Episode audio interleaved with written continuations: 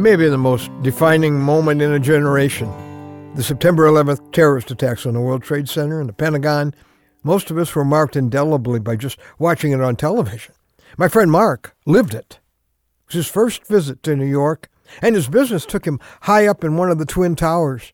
After the attacks, there was still great confusion as to whether to evacuate or stay in the building, and Mark disregarded the announcement to return to your office. That decision saved his life.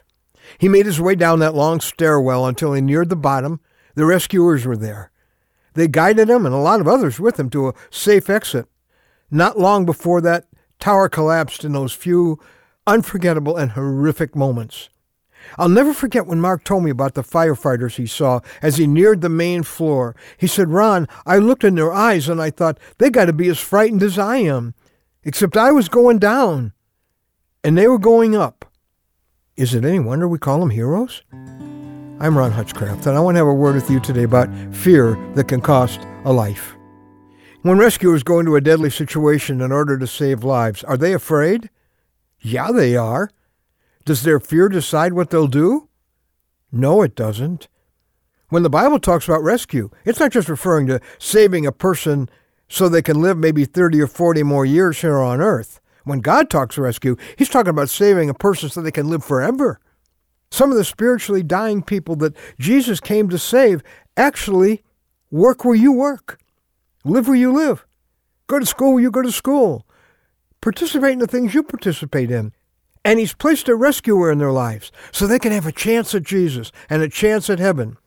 You probably looked at that rescuer this morning in the mirror. And what is it that keeps most of us who know Christ from actually talking with the people we know about the Jesus they don't know? Isn't it pretty much fear?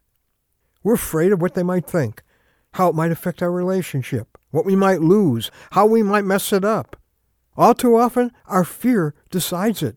We remain silent, and they remain unwarned and lost. In Exodus three, beginning with verse eight, our word for today from the Word of God, the Lord is telling Moses he's no longer going to tolerate the slavery and misery of his people. He says, "I have come down to rescue them." And I can just hear Moses saying, "Oh, great, great, that's great." And then the Lord says, "Now go. I am sending you." I can just hear Moses saying, "Oh, no." He wants the people he cares about to be rescued, but he's afraid to be the one to try it.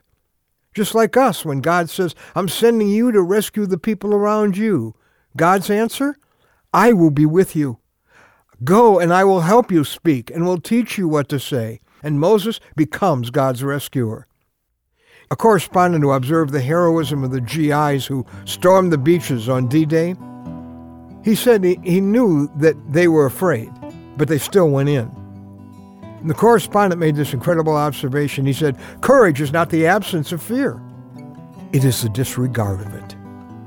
That's what will finally give the people you know their chance to belong to Jesus. God's courage in you. That will not be the absence of fear. Mine has never gone away. It'll be your disregard of that fear. It will no longer be the fear that decides what you do for two reasons. One, you are simply going to be God's glove with his hand in your life, helping you do what you thought you could never do. And two, because there's a greater fear than what might happen if you do try to rescue that person. It's the fear of what might happen to them if you don't. Nothing could be worse than that. The heroism of saving a life, it isn't reserved for those who aren't afraid, but for those who disregard their fear. Because a life is at stake, and you can't just let them die.